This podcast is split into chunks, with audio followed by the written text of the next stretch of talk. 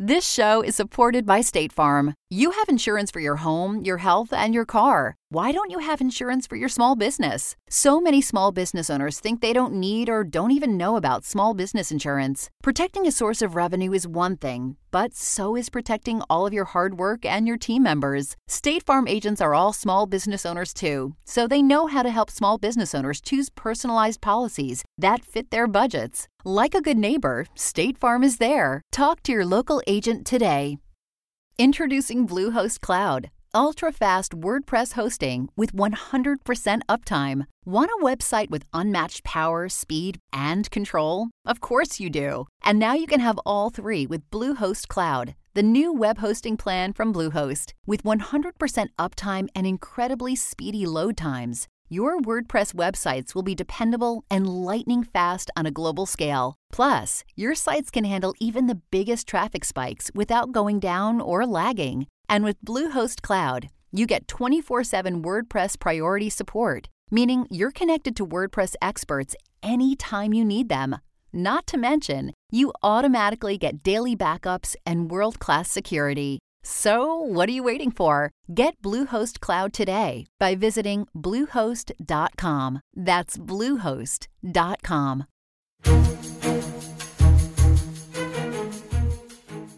So, my guest today has been an innovator, a trailblazer ahead of the curve on implementing new technologies in the world of content and media for decades now. Obviously, the technology that everybody has their eyes and ears on these days in terms of media or just everyday lifestyle activities would be our artificial intelligence. She's now become an evangelist and kind of the translator of AI technology for the rest of us. My good friend Taryn Southern, thank you so much for joining us. It's good to see you. It's great to see I you. I never too. thought I'd make it onto this. Yes, couch. you did. Yes, you did. You knew you'd be here for many At years. some we'll, point. we'll get back to our origination story by the end of this chat. Um, It's a good one. Absolutely. So, in terms of you understanding new technologies, being willing to adopt them early, um, and using them to your benefit as a creator, why don't you take us back to, to how that began with you, you know your, your activities as one of the earliest YouTubers, and then we can kind of lead into how you were getting involved in artificial intelligence and its utility before ChatGPT was a twinkle in anybody's eye. Sure, and I, I think it's it's you know those things are are actually quite connected. I think about my early days on YouTube, and you know really it was this window to be seen. It was this window to connect to to people outside of our immediate Sure, networks. but you're, you're sitting there at first few years that you moved to LA, uh, trying to be an actress in the more traditional sense in traditional television and film, and then YouTube and the internet presents itself, and then your observations were what? this is an incredible opportunity. This will change everything.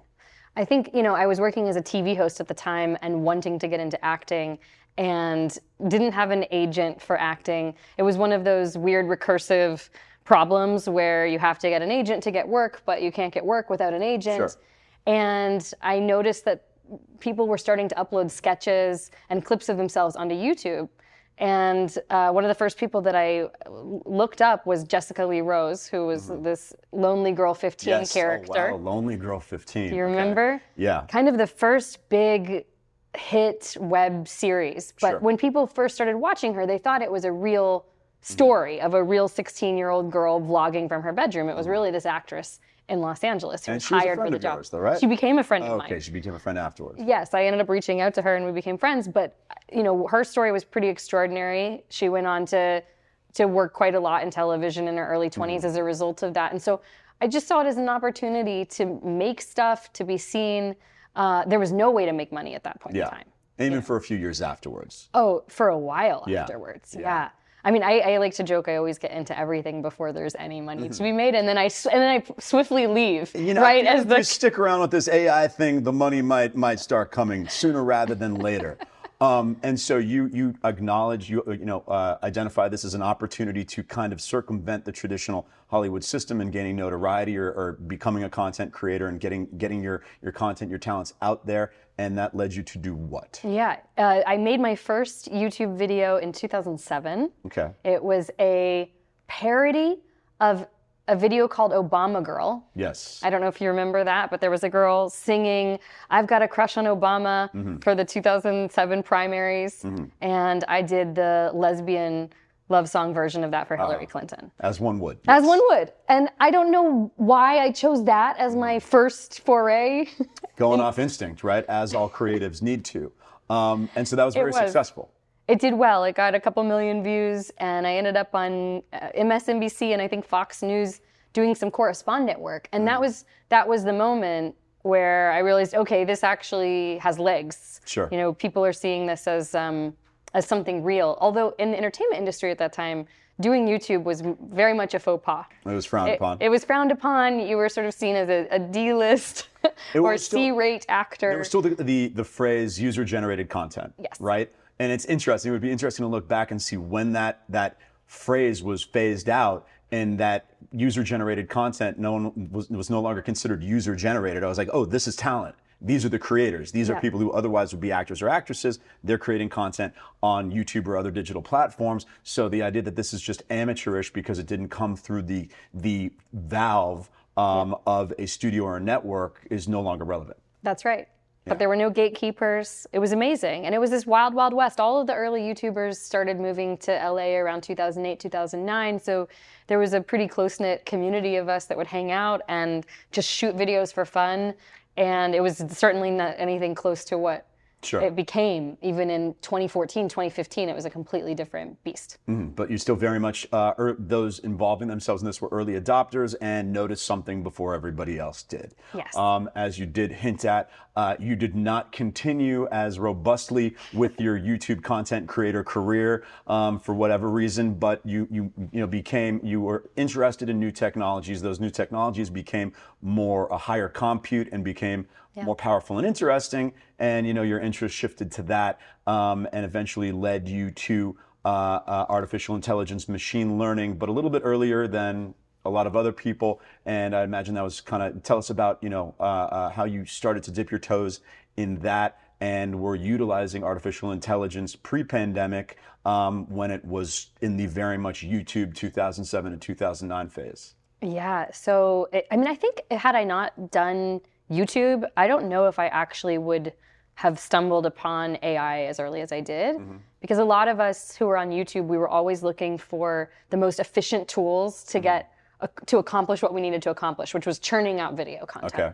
Um, which was part of the part of the reason that I found myself disillusioned by the space by 2015 2016 you had all these social media platforms now all of a sudden you weren't just making a video for youtube you were making videos for instagram and twitter and all these things so the more tools you had to make that process easier the better Sure. and I remember stumbling upon an article in the New York Times about music being written with AI. Mm-hmm. This was 2016.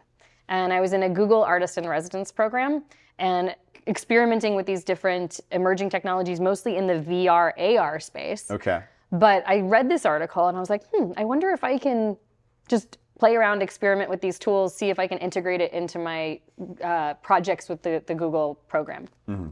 I started playing around and it was this, you know, mushroom cloud Sure.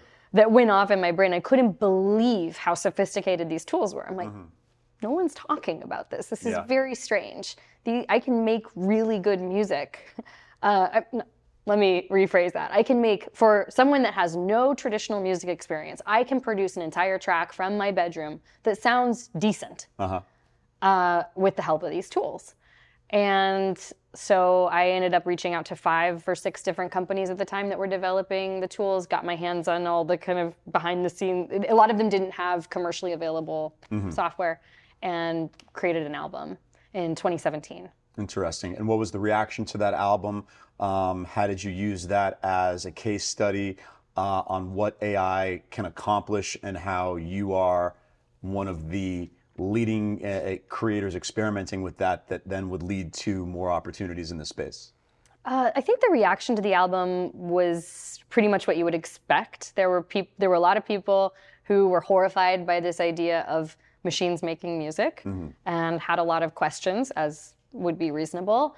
There were also a lot of other musicians and creatives, particularly in the content creator space, and I would say in the electronic music space, Sure. That were very interested Mm-hmm. because they were accustomed to using technology as the you know the canvas to Sure. bring their ideas to life. no uh, taboo or no shame about not being able to sit there and strum on a guitar. right. and yeah, sure, everyone wants to uh, throw out the line, oh, they're just pressing buttons. Well, the buttons produce some sounds. Some people like the sounds, and I get paid to pu- push those buttons, so I'm not going to have any reservations about it. That's right. So I remember having a number of meetings with a handful of pretty prominent electronic music managers Okay. who were very interested in understanding how they could get these tools in the hands of their clients and you know start using them. So it was a it was a really fun kind of solitary project, but I loved it. And I also learned so much about making music.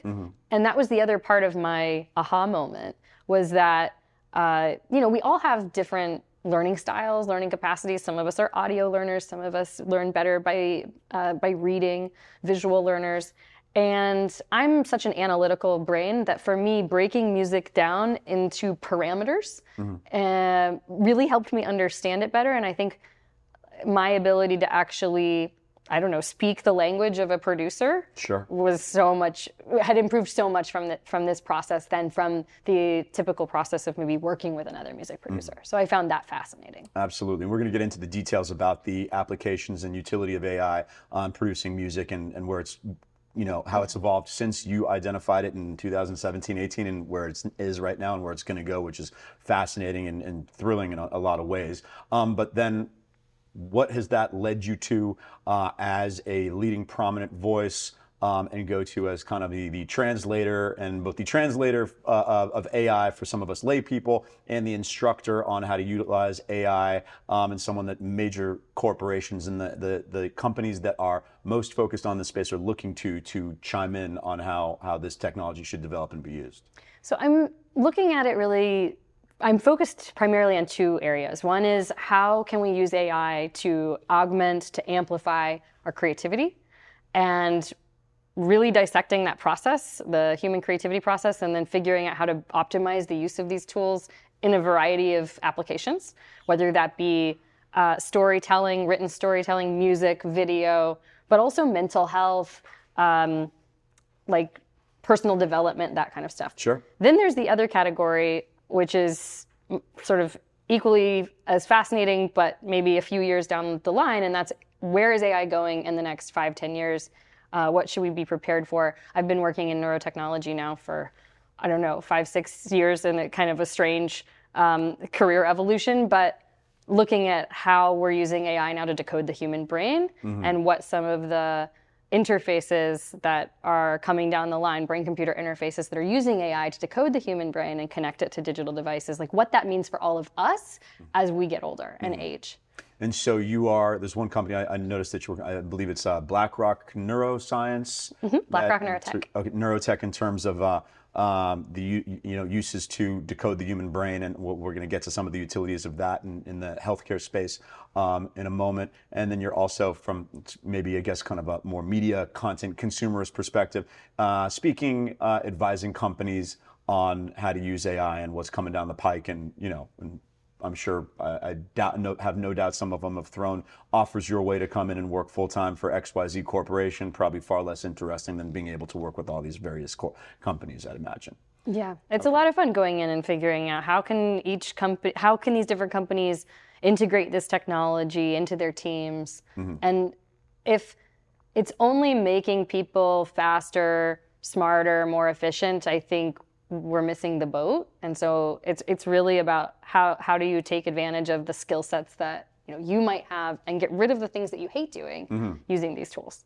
Interesting. Okay, so in the uh, in terms of media and content and how this is going to redefine it, I mean, in real time at rapid pace, redefining how content is created, our expectations for content, and then obviously downstream in terms of the lives of people who were involved in creating content, because some of them may become obsolete, some of them need to evolve in certain ways that uh, make them more administrators of technology as opposed to people generating uh, uh, substantive assets themselves. And so, OpenAI, I believe, uh, it, it, the the just game changing technology re- released last week. Sora is, is, is the name, um, and that's a text to video generator. Yes. I believe. Um, so maybe if you could t- t- tell us a little bit foundationally about just basically text to video generators, and then specifically what is so exciting and groundbreaking and rocked everybody's world about Sora last week. Okay, and for, before I even get into what Sora is and how it works, I mean, what was your reaction when you saw Um, it, it the was outputs? impre- It was the, it, uh, of course, very impressive, right? Um, however, I'm a little bit limited because so many times I've seen, and this we track back and something that we skipped over, we can maybe talk about about how AR and VR got kicked around so much, and those terms got kicked around endless financial sources, venture capital funds, God, God knows who, uh, God knows who, incinerated money, trying throwing it at VR and AR companies and utilities to see who was going to become some massive player like the OpenAI of that space. And I'm sure some of them are doing some stuff somewhere, but I think most of that money was incinerated because these technologies have not gained mass adoption. But AI, it looks like will. So I could sit there and say, okay, that looks pretty cool, but I'm going to have a layer of skepticism that, all right, I saw some AR VR stuff that was pretty cool, and it didn't gain it didn't gain mass adoption. Um, not to say that this won't, but I'm limited in in you know kind of the, my prejudices from seeing other impressive technologies that didn't really go anywhere. Um, so impressive, super cool. All right, wait, this is going to put a lot of people out of business and out of jobs, but I'm not entirely sure where it goes. Totally fair. I think the difference between AR, VR, and AI is that AR, VR require the adoption of a new d- device. Okay. Yeah, Um, when we're looking at these LLM models, large language models that are being used to write text, to create images, to create sound effects, to create video, uh, you know, we don't need to adopt any sort of new device in order to utilize them and to make uh, to, to, to make them work for us. I truly think, and I, I, you know, will I'll knock on the fake leather. Yeah, or the whatever the fabric is, we can knock on it. I'll Who knock came on up the with fabric. wood? I truly believe that we are witnessing right now the most transformative technology of our of our time, Mm-hmm. at least up until the point that I've been born. And we've seen a lot of Yes. we've seen the evolution of a lot of things. We didn't even have cell phones when we were young. I listen. You know, ma uh, how did people not get anywhere? Like, forget MapQuest. They needed maps. I don't know where to drive. And anyways, you get the idea. Yes, we've seen some pretty extreme advances, advancements in technology, and you believe this one is going to outstrip all of those. I do. And I've seen some smart people who have mentioned that, and they said that you know if you're planning for the rest of this decade, um, you need to plan for a world where we have compute speeds and capabilities 10 times what we have right now, and that's hard for us to even think about how pervasive technology is even in our world, particularly for phone obsessives like myself. And we're sitting here and thinking, all right, a bunch of this stuff that we saw in uh, uh, projections of the future from the films of the late 20th century, the Back to the Future 2s, or God knows what. And obviously, uh, you know, to imagine uh, maybe not flying cars, but some other version of advanced technology and looking at, all right, what are the steps in between here and there? And we might look at where how much progress we've made by 2024 and say, we haven't gotten that far towards the most impressive stuff from those uh, historical projections. But maybe literally there's advancements over the next five to eight years that literally will get us there in a heartbeat and that that's interesting to consider 100%. And all of those advan- advancements require massive compute. Mm-hmm. And what we're seeing now is the price per watts of energy. I mean, it just keeps going down and down and down because of these semiconductors. And so you're saying invest in nvidia Uh, yes, Even I mean, I don't know. recent- I don't know if you've missed the boat. So This don't take my investment investment advice. But you know, if some of this stuff does play out, Nvidia seems like a good bet. But they are the one. They're at least the leader in creating the the hard. Well, I guess it's hardware, but has a software component. Uh, the chips and the technology that's going to power all this. You know, exponential input in compu- um, computing power um, from a place that's already pretty high. That's right. And I believe that they're on track to surpassing Apple now in Yeah. terms of market cap, which is just absolutely insane. Now that's wild. And we'll have more of the prevailing narrative after. This show is supported by State Farm. Insurance is a part of any solid financial plan. Making sure you have the important things in life covered is one of the best ways to give yourself a little breathing room when things go awry. It's important to protect not only your business, but yourself as a business owner and all current and future team members. State Farm agents know what it takes to run and protect a small business because State Farm agents are all small business owners. And they live and work in your community, so they're deeply attuned to what's happening with other small businesses in your market. If you have a small business and are interested in making sure you're protected, reach out to your local State Farm agent to learn more about what you need. They'll help you find the right policy at the right price for your business. Like a good neighbor, State Farm is there. Talk to your local agent today.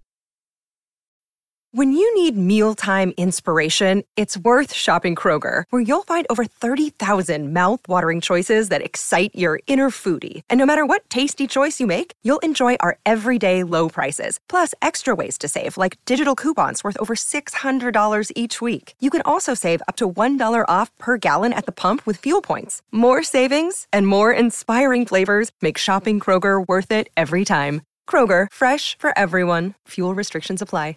To the break.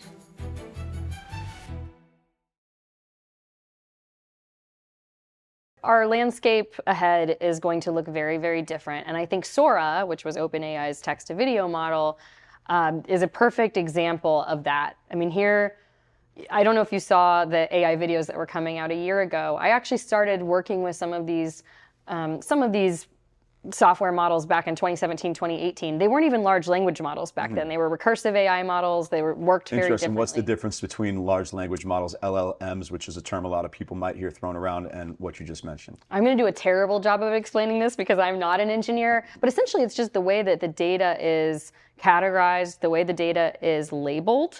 Um, in the large language models, it's all done via language labeling, language modeling, um, whereas recursive not uh, or generative adversarial models might be something different. So, for instance, a gen- generative adversarial model, you give the AI model three, four, five you know options. It spits something out at you and then you say that's bad.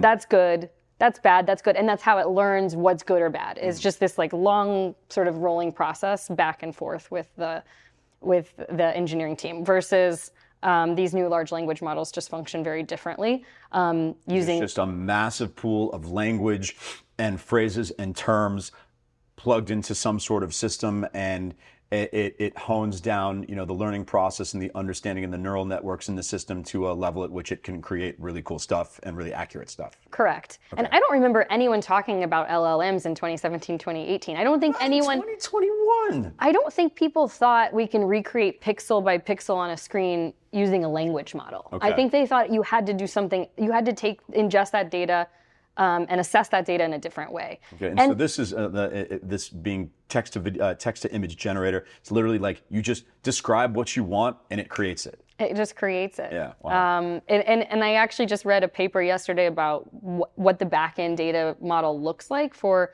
the AI to determine when you say, I want a puppy that's running through the grass and is sniffing a mushroom.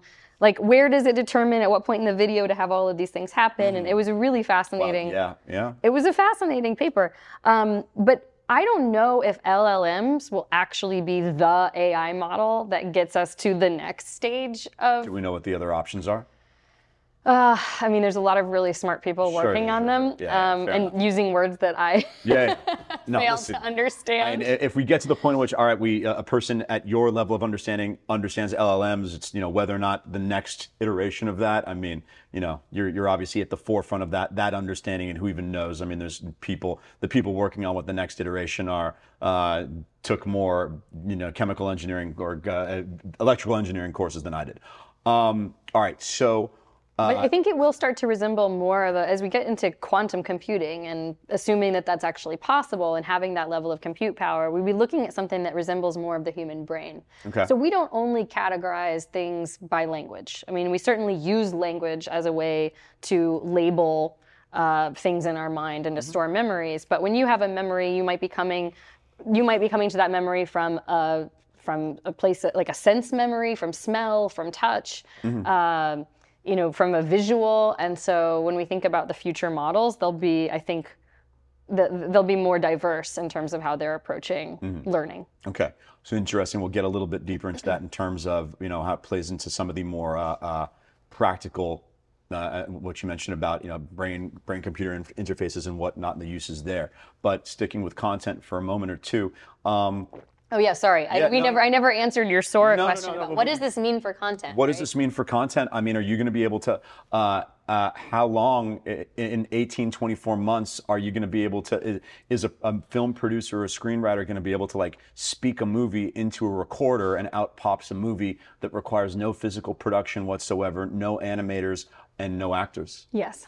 Woo! Yes, and I believe it will be indistinguishable Wow. within two years. That is uh, both exhilarating and, and so, kind of scary, and well, not as scary for us as it is for people working in physical production. But anyways, um, and It's a lot to take in. I mean, you have to think. we- I don't know. You probably know better than I do what the size of the entertainment industry is. The you know the ca- the capital market sure, that's pumped into this industry that's based here in LA every single year. And what happens to that when you have a technology like this that is decentralized, that can be used really anywhere? Um, I have some theories on what is going to happen. Of course, I have no crystal ball, um, but it's you know, I'm sure I, I, I heard th- that there was a group of comedy writers that held some meeting last week in a panic. Um, they have an animated show, and what do you do with all of these animators, and what do you do Yeah. with just all of? I mean, there's just people who've dedicated their lives to perfecting Sure. these crafts, and um, undoubtedly this will impair their Yeah. future work. And then there, there's the question of, you know, because listen, this isn't the first time there's been a technology that at first glance looked like it would completely replace some some profession or some trade and ended up, you know, either uh, uh, either animating and exaggerating it, or just it, it required those people to become more managers of the technologies and users of the technology, just like people thought when Excel came around, okay, that, you know, top, accountants are done, and well, no, now you just need to hand, uh, uh, uh, hire accountants to handle Excel and the inputs in there. Um, and maybe some of these animators are going to need to be the creative minds that are going to help further hone the inputs uh, into the technology and manage the AI process. But then comes the question of, okay, does that just mean that there's space for one fiftieth as many of them?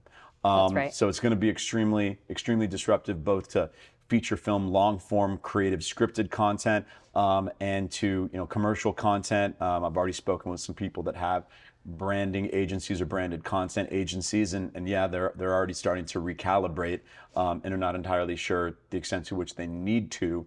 Um, but you know, you also wonder, uh, uh, okay, you might be able to. Uh, Polar Express was like groundbreaking in its use of animation. So maybe in 18 months, there's going to be a few Polar Express and uh, anal- analogous level animated productions. But hey, people still want to see real people, and they're still familiar with Margot Robbie or Timothée Chalamet or God knows who else. And um, and so it's going to be it's going to disrupt a portion of the market as as opposed to the entire market. That's probably the more likely place we, we see ourselves at within the next couple years, I imagine. You're right. And actually, I should have prefaced my bold future prediction with the fact that I don't think we'll have um, human AI human AI renderings done to the quality that is necessary within two years. So your Margot Robbies of the world, I think they're just fine for the next two years. Yeah.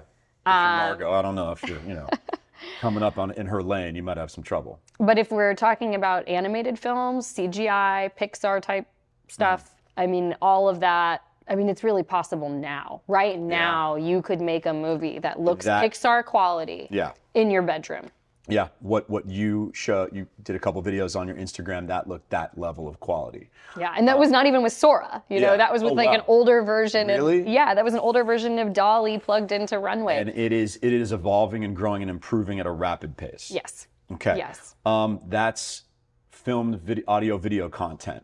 Um, where we're at in terms of music and and verbal communication. I mean, so another interesting usage was like in in real time language translators. Yes. Um, you did some. You were speaking in Japanese, I believe, on camera. I think it was used by uh, the Argentinian president Milei in his uh, a UN speech where it was essentially looked like it was perfectly dubbed where you couldn't even, you could not even tell there was any distinction between the way his mouth was moving and like him speaking in English even though he gave the speech in, in Spanish or Argentinian um, is that a language anyways um, yeah so tell us about that technology And I don't. They, we need a new word to describe this because we typically have captions or we have dubbing Okay. for sort of foreign language film translations, uh, video translations, and now we can simply transform our own faces and our voices so that it's me speaking Japanese with my accent, with my exact vocal tone, Okay.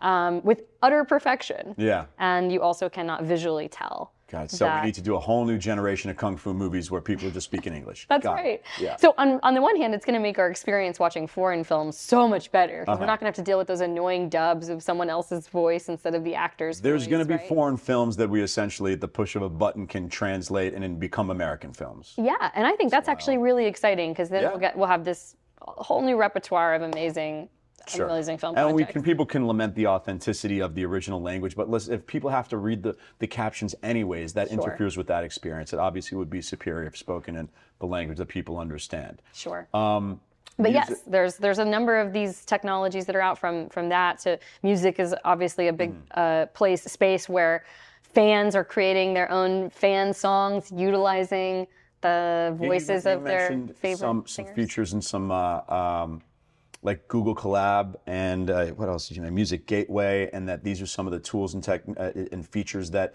uh, people are creating albums essentially from their favorite artists, and that's a capability. That's right. So, and I, I just happened to use, I think it was Google Colab, and I don't remember the other one. I was trying to figure out, if, this was maybe eight or nine months ago, how, how these songs were being done. So I thought I'll just learn.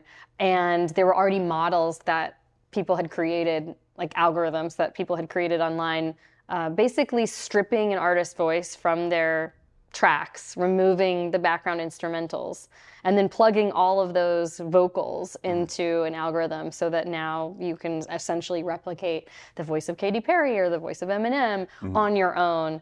And interlace them with whatever song you're writing. Yeah, So wow. now you can be the writer of a, you know, You a hit artist song. the- No, this is not legal. None of this is legal right Uh, now. well, you know, it's also not necessarily illegal, and we'll try to, you know, that's going. this is your and my- territory. My, territory, and then you you start looking at uh, ha, at you know at, at the advent of the internet or the sharing of content, the creative create, uh, creation of content in the late '90s, early 2000s, and some of the most interesting cases that we covered in law school were how the legal system reacted to new technologies where you're not necessarily sure what the law is or how the law applies, and and that's going to be a fascinating area of law over the next few years. Um, because everybody sometimes you don't know something is illegal until a court case rules on it right and in fact that's that's the in speaking about new technologies that's the rule not the exception um, so some fascinating i don't know which names are going to be on the cases that the law students in 2028 29 read but there's going to be some interesting cases around th- this technology and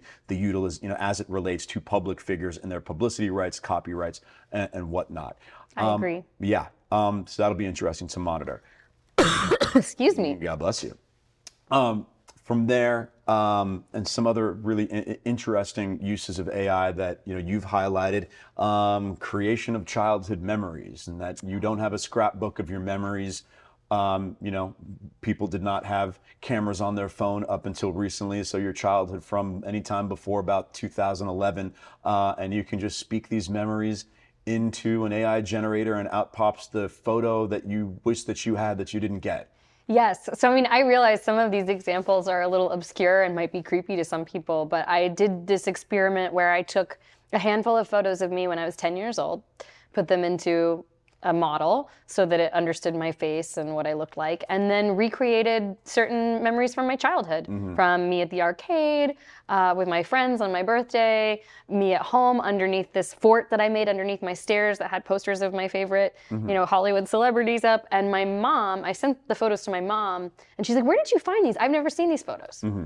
Wow. That's how good they were. Wow. That's incredible. And they also looked like they were taken in 19 in the 1990s. Yeah, because it's one know? of the interesting, one of the charm. So- you know, listen, you want the charm and the authenticity of those childhood photos. Uh, the the graininess is kind of you prefer that. You don't want it to look like some something glossy that was shot in digital, right? And so it, by I, uh, you'd have to explain to me how how it. Uh, I simply put- prompted it with, with No, but for instance, uh, your mom. You want the mom. Your mom in your photo. Yeah. AI can can read the your mother's image.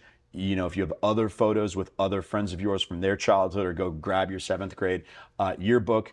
they can, the AI AI can scan all that and input. You know, out pops the photograph with all of your friends from the, your childhood in the photo as well. Yes, you could do that. It's pretty mind blowing. You could currently do that. And so, you know, I posted this video whenever it was a couple of months ago, and I was surprised there were a few people who commented that they lost, one person lost all of their childhood scrapbooks in a fire, mm-hmm. and they were so excited about the idea of using this technology to rebuild their family photo albums. Um, my grandparents, you know, they grew up in the 40s, and Yeah. so for them, this is a cool opportunity to potentially recreate their love story mm-hmm. when they met. Uh, I- I'm working on that. Pro- I'm working on that project for them right Very now. notebook, like Alzheimer's. Okay. Um, that's what you should be working on for sure. Um, last item on kind of content and media, if you had commented on the Beatles and Paul McCartney's use of AI and, and you know, some interesting innovative ways they were using it. You know, what, what was that? Yeah, so Paul McCartney and the Beatles actually released a new track ra- relatively recently uh, that was an unfinished track Okay. from the 60s. And now it's, of course, escaping me because it's been a little bit since I commented on this story. but uh, one of, I don't remember which Beatles member had actually written the track and done a rough recording, but they were able to use AI to strip out his voice so that you could actually work with the raw files and then to replicate his voice. Um, and I think it was uh, the two remaining Beatles members who finished the chorus. And I mean, it's pretty amazing. Yeah, yeah. So the uh, what might have been from some of our favorite acts that you know were uh, were broken up by un- unscrupulous Japanese performance artists might you know be able we might be able to see what would have been. Exactly. Yeah, yeah. Uh, uh, very exciting stuff. But who knows? You know, Kurt Cobain, a lot of these artists who um, who left us very young, but still had demo tapes. sure. I would not be shocked if their estates at some point decide, you know what? Let's see, let's take that out and finish that Who knows? Even Tupac might release a posthumous album, or maybe his eighth. Um, that that would be fascinating. So moving on uh, from media and the creative arts to uh, a, a little bit more uh, in terms of uh, human health, safety, medical uses. Um, and you know, and, and the, the neuroscience angle here, um, brain-computer interfaces, BCI, um, is that the same terminology that directly applies to your work with BlackRock uh, Neuro? Okay. Good job. Yeah, there we go. Brain computer interface. All right, the novice. The, It's an interface that connects the brain to a computer. but it's, so it's not just a cute name. It's not just a cute name. Love it. So why don't you tell us about it? Yeah, so essentially, and if anyone has heard about Neuralink and what Elon Musk is doing, because that's obviously been all over the news lately. They just implanted some uh, a patient. Um, essentially, the company that I've been working for makes the exact same technology. The only difference is that they've been doing it for two decades. Okay. So um, they've had several dozen people who have been implanted with these devices. Um, they're tiny little chips that have 100, 100 electrodes on them. There's these little electrical spikes, and those spikes actually pick up the activity of individual neurons in the brain. And those that neuron activity is then sent to a digital device where an AI algorithm is running, processing it, and translating it into digital code that a computer can understand. Uh, and so, what that enables you to do is a lot of amazing things. So, if you've got a person with paralysis uh, who can no longer move, and you implant them with a BCI in their motor cortex, for int- instance, which is the part of the brain that deciphers movement, and you have them imagine moving their arm and hand, well, we can send that information into a computer and actually translate that information into a robotic arm. So mm-hmm. now they can actually use their thoughts to control a robotic arm, to feed themselves. Wow. Um, wow. Okay. Mm-hmm. Um, also, I mean, but anything that you can imagine doing with a digital device, you can do with your brain. So mm. whether that's typing on a computer, doing Photoshop, controlling a robotic arm, controlling a Roomba. So I mean, forget past voice to text. We have think to text. This is think to text. That's right. And it and it works today, and it's been working for two decades. Okay. Uh, we just haven't had a, a you know a, an entrepreneur with a big megaphone talking Sure. about it until now. So most people just aren't aware of how far along this technology really is. And motor control is not the only thing these devices can do. If you implant the device in the sensory part of the brain, which is responsible for our sense of touch, you can actually inject uh, information back into the brain so that the person with paralysis or the amputee can now sense touch through the d- digital device. Okay. So if you have a robotic arm, let's say the robotic arm is cooking and once you want to make cake with your robotic arm and you need to Mm-hmm. to crack eggs, you need to be able to feel the pressure that you're placing on the eggs. Otherwise the eggs will just break. Yeah, yeah. So now we can actually inject that information back into the brain of the person utilizing the robotic arm so they can sense touch again. even though what the the actual surface area, the the, uh, the part of their body, it's not actual flesh, blood, flesh, and bone, but because it's linked to their brain, just as though that arm was sending the brain signals to touch or whatever sensory input it was getting, gets the same sensory input. That's exactly right. Wow, that's amazing. Um, you know, or if the person's wearing a prosthetic and they need to know if this, you know, if the prosthetic is in fire, like on fire, they would not actually know that it's on fire unless they see that it's on fire or unless uh-huh. they're getting sensory feedback. Yeah. And we'll have more of the prevailing narrative after the break.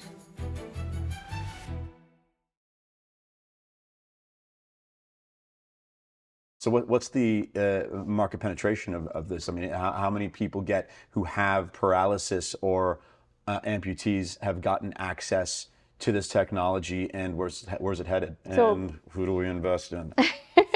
So very small market at this moment in time. It's all been in clinical trial stages for two decades, right? Uh, so none of this is commercially available. You can't just go to your doctor if you have paralysis and say, "I want a BCI." You have to actually sign up for a trial. Um, you know, it's very important to the FDA uh, that they have a lot of safety data and they make sure that these devices, um, you know, are safe to have in for your brain for decades. But in terms of where this is all going, there are already several hundred thousand people with paralysis who have deep brain stimulation devices implanted deep in the brain, even more deeply than a BCI. These are different than a BCI because there's no real time communication between a computer and the brain with these devices. But what's similar is that these devices provide electrical stimulation to the part of the brain that impacts the Parkinson's. So it, I don't know if you've seen this, but people who have DBS implants, you turn on the device and it, they stop trembling. The Okay. tremors just stop. I mean, it's wild. I mean, you can have someone that's really has terrible, terrible side effects, and boom, electrical stimulation on, d- stop. And so, and there's, and because we've had so much safety data uh, on these hundreds of thousands of people, I think that we will see over the next 10 years the same kind of shift towards BCI, not just with people with paralysis, mm-hmm. but really anyone with a neurodegenerative disorder uh-huh. that would have a use for these devices. And then, of course, you're going to have this small section of the population that is aware of the risks and doesn't care and goes to Guatemala or somewhere to go get themselves an mm-hmm. implant because they want to be able to sit in bed at night and type to Google using their brain. Yeah, yeah, So that is going to happen for sure. because for we sure. can't just Yeah, you we can't regulate the entire world. You know, pa- uh, uh, cross-border regulation. I mean, we see it with the use of drugs, and you're going to see, you know, you see it with a, a number of medical procedures. You're going to see it in this realm as well. Um, and that brings up a lot of interesting, and all of this stuff brings up a lot of uh, interesting ethical and philosophical questions. Um, some of the more prominent ver- voices on uh, in the AI world, you know, a lot of the top venture capitalists, because obviously they're all trying to figure this out um, from a business perspective, and obviously the conversation has dived into ethics and, and you know, most prominently impacting um, the attempt to dislodge Sam Altman from uh, OpenAI that failed late last year, which I think was probably a good indicator that the, the commercial concerns are always going to win out over the supposed ethical concerns. Sure. Um, but that, that has not extinguished the conversation. Um, and so, you know, from what I've gathered, if you're training computers to essentially replicate and mimic humans, just like you want. You, let's look at systems, right? I mean, religion and, and theology was a, a way to uh, uh, educate and instruct human beings on how to tame their worst impulses and to act morally and ethically. Um, so, if you're creating machines that are going to be essentially human, um, what are the concerns about how you're going to train those machines to be moral and ethical, and who gets to decide that? Um, right. On this? What what have you seen? What what have been interesting conversations, and, and where do you think the concern, real concerns are? I know that's a very broad question. Well, there's just so many concerns, right? Uh, There's the there's and there's sort of the theoretical concerns that most of us hear about in the news, which is are the are our AI overlords going to take It's over? the Terminator 2 Yeah. thing. People see too many movies. Are they going to launch the nukes? Yeah. Yeah. Um, and then there's the really like real time concerns that we Mm-hmm. have around misinformation, around unauthorized use of someone's likeness. Sure. You know, we've already seen all of the AI being used for for deep fake porn. Mm-hmm. Um, so it kind of depends like which problem do you want to Yeah. do you want to focus on first i know that a lot of the engineers that have been working at the big tech companies who've been just racing to put out this technology have felt very nervous um, you know feeling like we don't quite know what we're building there's this genie and we've let it out of the bottle Sure. um, and so there's a lot of concerns, but I will say I've been impressed in looking at the ethics papers from a lot of these companies in terms of how they're trying to address it. Like they really are trying to address it. Um, in Okay, but are they are they trying to? It, it, it- if you're talking to Marc Andreessen, for instance, yeah, yeah, um, these these solutions worse than the problem, Cor- right? correct. Um, and then playing to some of the, the topics that I hold near and dear in terms of yeah, if we're looking at free speech, um, political commentary, social commentary, um, and quote unquote misinformation, and who gets to determine what misinformation is. Right. And during the social media era, the uh, uh, the humans who exercise robotic-like power over these platforms did not have a particularly precise definition of misinformation. I don't think we're responsible stewards of whatever the ethical concerns of those platforms were. Um, and then, yes, you're looking at the the, the Andreessens and uh, most of the members of, of his venture capital firm, and you know Andrew Chen chimes in on this a lot. Uh, and then the kind of you know uh, adjacent to Andreessen Horowitz is the Founders Fund and Peter Thiel's fund, and these are leading technologists who are more libertarian or more pro free speech and uh, have usually been correct in their criticism of social media platforms and their censorship and moderation policies. And I think uh, Solana, Mike Solana, the Founders Fund, I mean, you, mentioned we created AI capable of answering in seconds any question within the bounds of all recorded human knowledge. And the first thing we asked it to do was lie.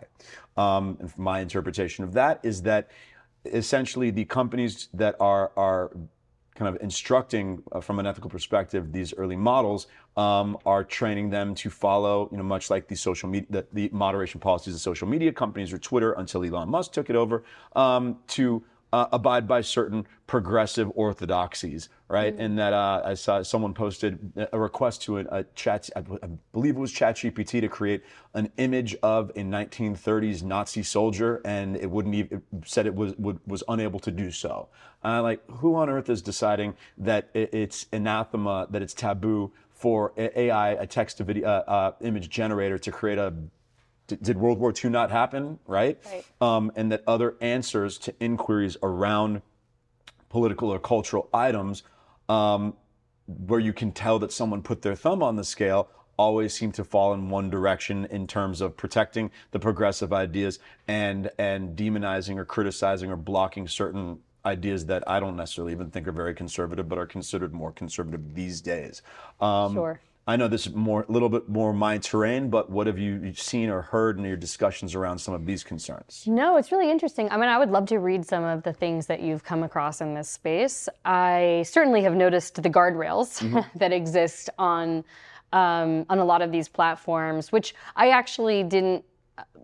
I may, and maybe this is naive of me to think, but just because they raced to put a lot of this out so quickly, um, I didn't think of it the same way that I consider the guardrails that exist on social media, mm-hmm. because th- those are like censoring you from being able to express yourself. Sure. Whereas these tools are more sort of information gathering Okay, tools. well, well it, the, in in the let's call it the pre-Elon Twitter era, it was the trust and safety team yeah.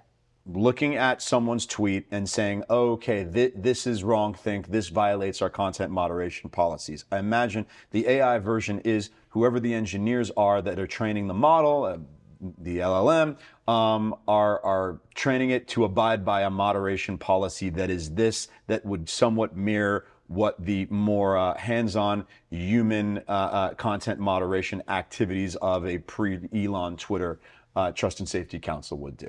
Yeah, and I think it's also just, you know, the, the, the tricky thing about this, which is so different from social media, is we are teaching the AI model as we use it. And so now you have, I don't know how many hundreds of millions of people on ChatGPT, but we are actively instructing this model on how we want it to behave. And we cannot see in five years' time, seven years' time, how powerful these models will be.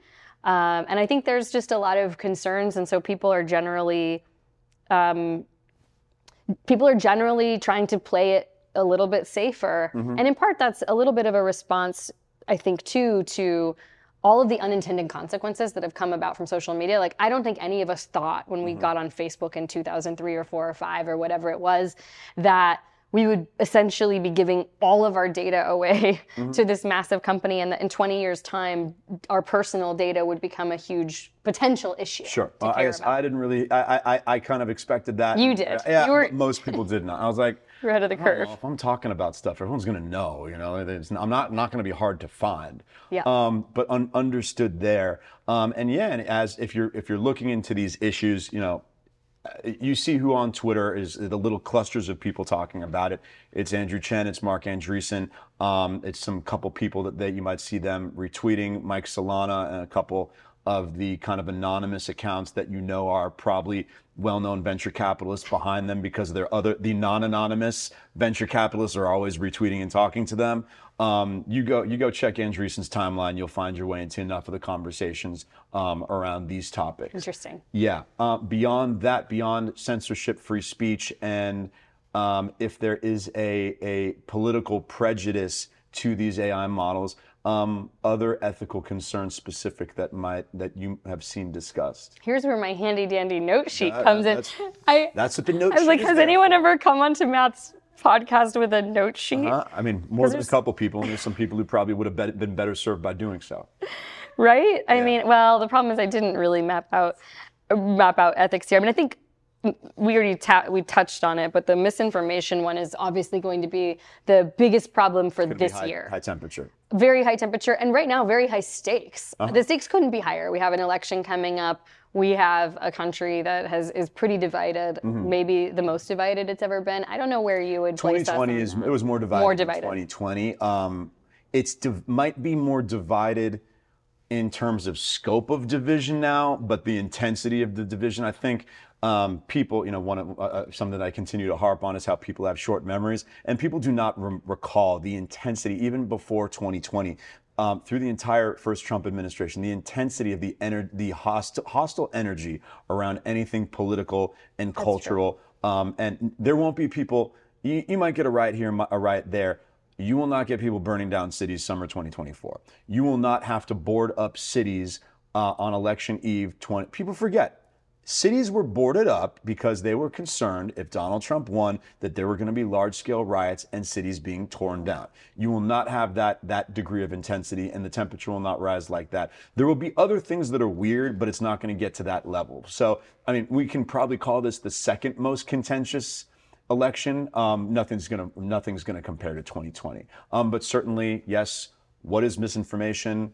Uh, who gets to define it? And are the people defining it defining it properly? And we've had a bit of a battle around that on uh, in, uh, the social media battle. And yes, I mean, hope let's actually hope some of these AI developments, like it's just hold off till 2025, so we don't have to have that battle uh, uh, around it in 2024. Absolutely. I mean, I think that's what makes me the most concerned about the tools like Sora is it's here and I'm sure it'll be released. And, and we're talking about video and audio tools where I could take your audio from this podcast, Mm-hmm. even just two minutes of it, actually less than that, six seconds of it, but for the most accurate Matt Belinsky model, I need two minutes. Oh, that would have to be accurate. And I could make you say anything I want you to say, and it would sound exactly like you with your cadence. That's terrifying. it- like, how, how do we sense make? Sure, sure. It's going to be difficult to sense make. Um, another interesting kind of that the the flip side of that though is interesting that anyone can claim that somebody just fabricated something.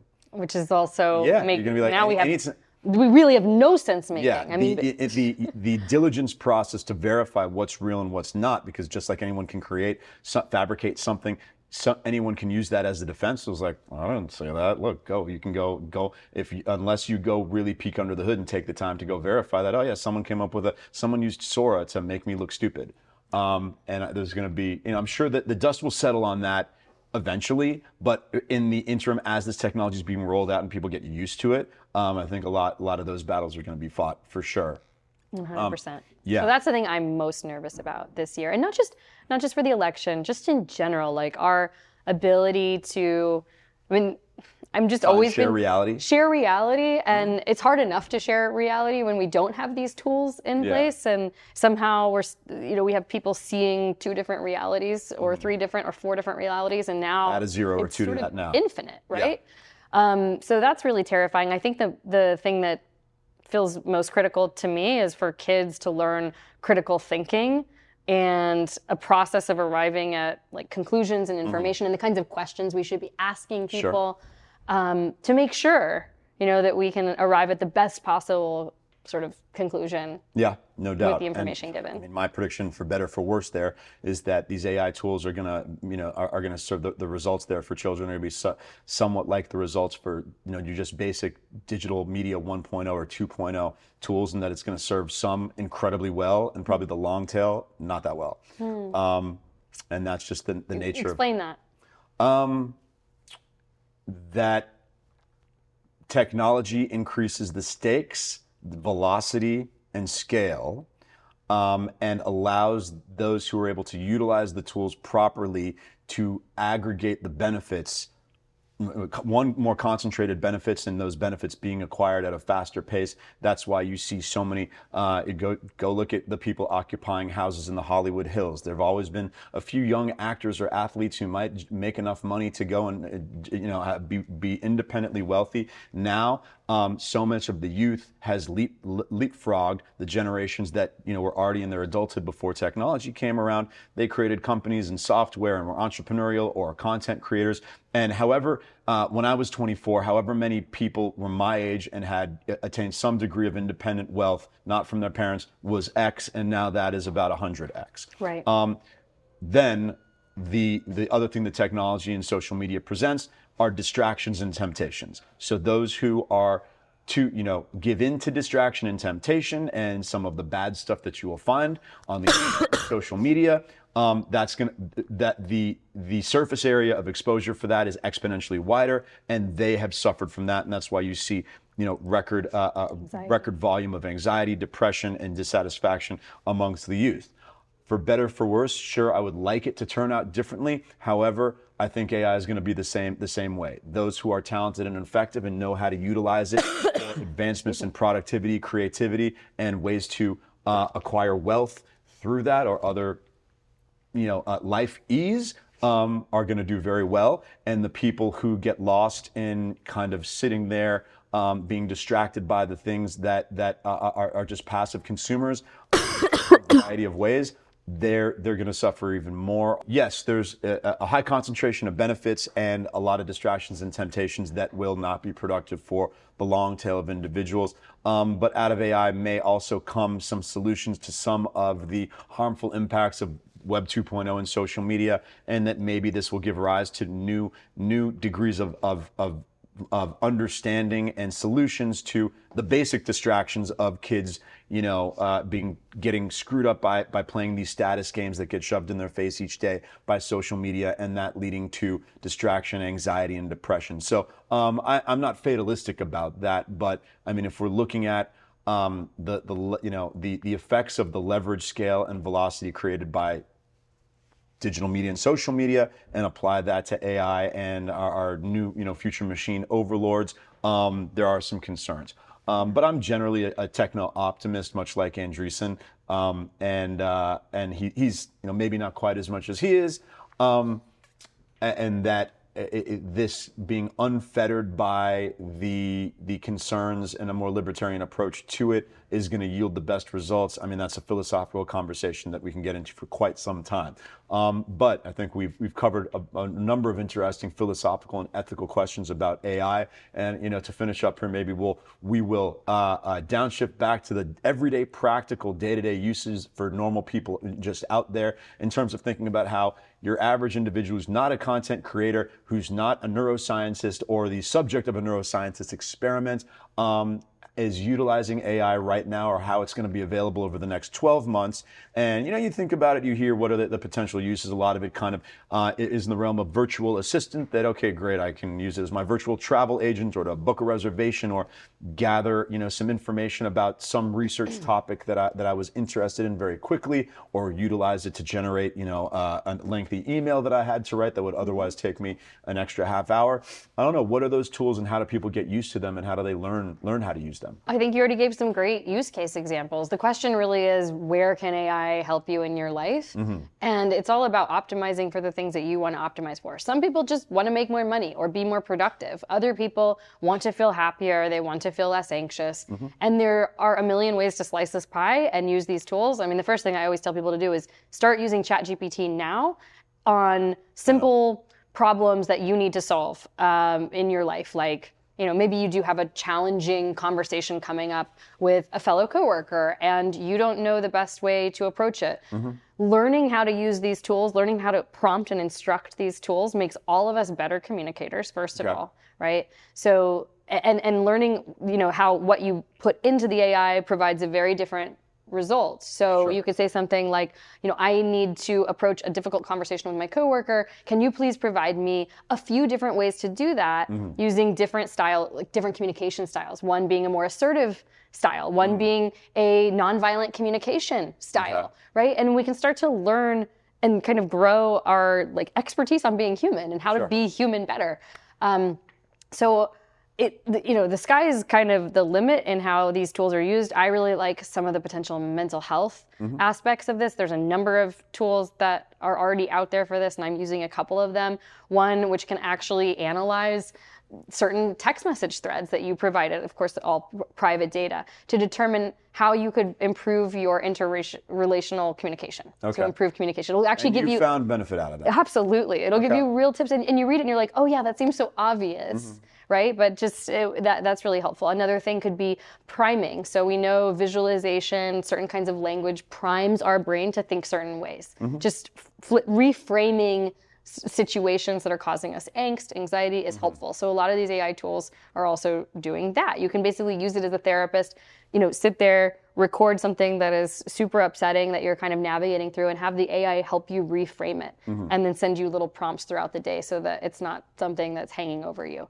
Um, you know, I'm I one of the examples that I used uh, earlier is that I'm helping my grandparents rebuild kind of a, a, a story of how they met and their love story Pretty cool. Yeah. right? And they've been together 75 years. So um, there's endless possibilities For sure. for how you can use these tools. It really just comes down to your imagination and your ability to communicate with them to get the results that you're looking for. Got it. And probably a challenge, you know, challenge yourself to become a better, better communicator, to allow these tools to help you become a better communicator. So essentially, you know, for the layperson out there, um, just just beginning to utilize ChatGPT, getting used to prompt and instruction, that's going to put you ahead of God knows how many people. A hundred percent. I always say AI is not going to take your job. The person who knows how to use AI is. Uh, could not have said it better myself. And once again, that's why you are the AI evangelist translator. And we're doing this in 2017, 18 before anyone was on this beat. Um, Taryn, I, I, as always, an incredible innovator and just so uh, uh, knowledgeable about how new technologies and things that are at the forefront of the, what the smartest people are thinking about and using and how that's going to impact our lives. Obviously, I promised everybody that they were going to get our origination story, Yes, and they have to please. hear it. And so of course, funny. you know, being when I was sitting there as, as an innovator myself, sitting there in law school, like, oh my God, I got to go start a business or something with my best friend. And we're like, okay, we a buddy of ours started a pickup and delivery laundry service for rich, lazy kids at colleges. And we're like, oh, USC sounds like a good place to build that. And we did it. And of course, we needed attractive young ladies to hand out flyers uh, on Frat Row, and one of them happened to be the world's leading AI uh, tech evangelist here. Um, and I think yes. it was my first. Was that your first job ever? Was that the first time? It wasn't time? my first job, but it was my it was my first gig in LA. Okay, your it was first my gig first in LA LA. gig. I think I was Got 17 or 18 years So old. the, the lesson obviously to be gleaned from this is that the quickest path to success is to be hired to hand out flyers on my behalf. Clearly. Um, Taryn. and help your your empire, Yeah, your of course. laundry empire. Yeah, the laundry empire that we sold way too early to the kid who drove the van for us. But that's another story. you were Uber time. for laundry. And we fucking sold it and like, oh, okay, don't even. Don't even ask. But God bless the kid. Who I still see him and he's raking in cash. But anyways, a story for another time. Taryn, thank you so much. Why don't you tell everybody where they can find you? Oh, thank you. I'm just Taryn Southern across all of the all of the platforms. All the good stuff. What's the good AI platform that we should? Where can we find all your AI stuff? That's not there yet. Just Instagram. Okay. Instagram. Fantastic. Yep. Um, and Easy everybody, you know, as usual, uh, my socials where you see me, I'm trying to kind of try to aggregate as much good information from Taryn as possible. Uh, Twitter and Instagram at Matt Belinsky. Obviously, likes, comments, subscriptions, uh, uh, Apple Podcast, Spotify, YouTube, wherever you get your podcast. Um, I hope this has been edifying for everybody. I know it has been for me. Taryn, thank you again once, uh, so much. Thank you so much.